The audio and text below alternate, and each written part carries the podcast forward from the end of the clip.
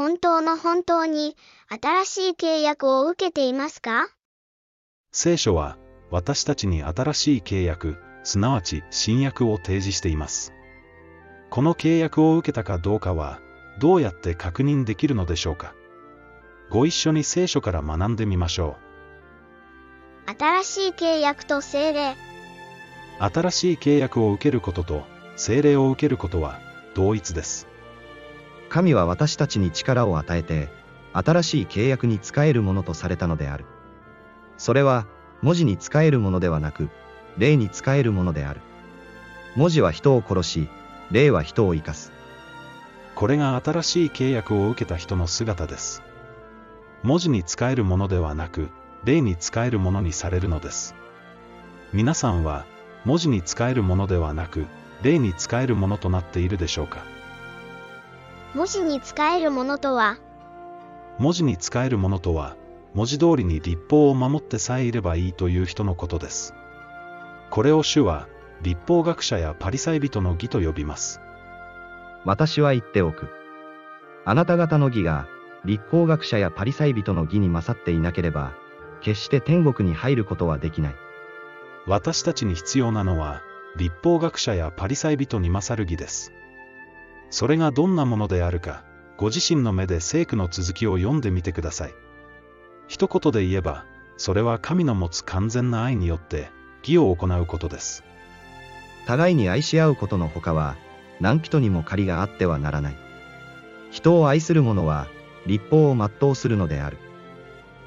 霊に使えるものとは、霊に使えるものとは何でしょもしあなた方が御霊に導かれるなら、立法のもとにはいない。う立法のもとにいないとは、どういう意味でしょう？立法のもとにいないとは、文字通りに立法を守りさえすればいいという状態から脱却し、精霊によって心から義を行う状態に変えられたということです。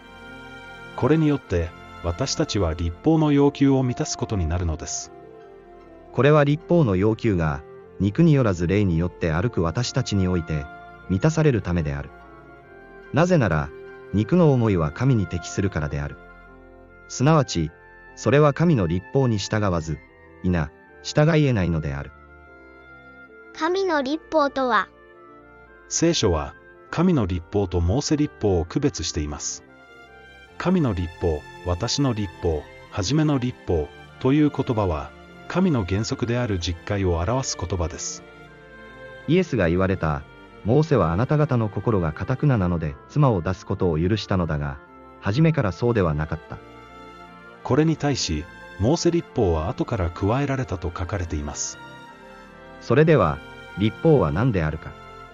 それは違反を促すため、後から加えられたのであって、約束されていた子孫が来るまで存続するだけのものであり、かつ、天使たちを通し、仲介者の手によって制定されたものに過ぎない。それなのに、多くの教会が、実戒とモーセ立法を区別せず、実戒も廃されたと教えます。その理由は、実戒の中に安息日の戒めが含まれているからです。ローマカトリックによって持ち込まれた日曜礼拝のせいで、今や教会が実戒を嫌うまでになっているのです。新約と立法の関係。新しい契約とは、神の立法が収められることを指します。主は言われる、見よ、私がイスラエルの家とユダの家とに新しい契約を立てる日が来る。すなわち私は、私の立法を彼らのうちに置き、その心に記す。私は彼らの神となり、彼らは私の民となると主は言われる。幕屋や神殿が教えていたのは、実にこのことです。私たちの中に実戒が収められ、そこに神の霊が住まわれるのです。神の立法に服従する人は、皆この契約を受けられます。しかし、神は感謝すべきかな。あなた方は罪のしもべであったが、伝えられた教えの基準に心から服従して、罪から解放され、義のしもべとなった。あの主税人のように、立法の要求を満たすものになりたいと心から願うなら、私たちには新約が与えられるのです。それなのに、多くの人がこの契約を拒んでいます。神の立法に服従するどころか、実戒を嫌っているからです。なぜ実会を嫌いにさせられたのか、いつ嫌いにさせられたのか、どうか考えてみてください。主は、あなたが心の扉を開くのを待っておられます。神様が作った立法を、なぜ意味嫌う必要があるのでしょうか。実会を嫌うことは、神の義を嫌うことです。今や大勢のクリスチャンが、サタンの策略によって、神の義を嫌っています。そのせいで新約を受けておらず、精霊も内住していません。もう、かたくなにならないでください。心に立法が書きつけられるなら、私たちは罪から離れ、義に生きられるのです。この救いを信じますか？謙遜になって、悔い改める時は、今です。自分が正しいのだという態度を捨て、聖書から学び直してみませんか？正しいのは、いつだって聖書だからです。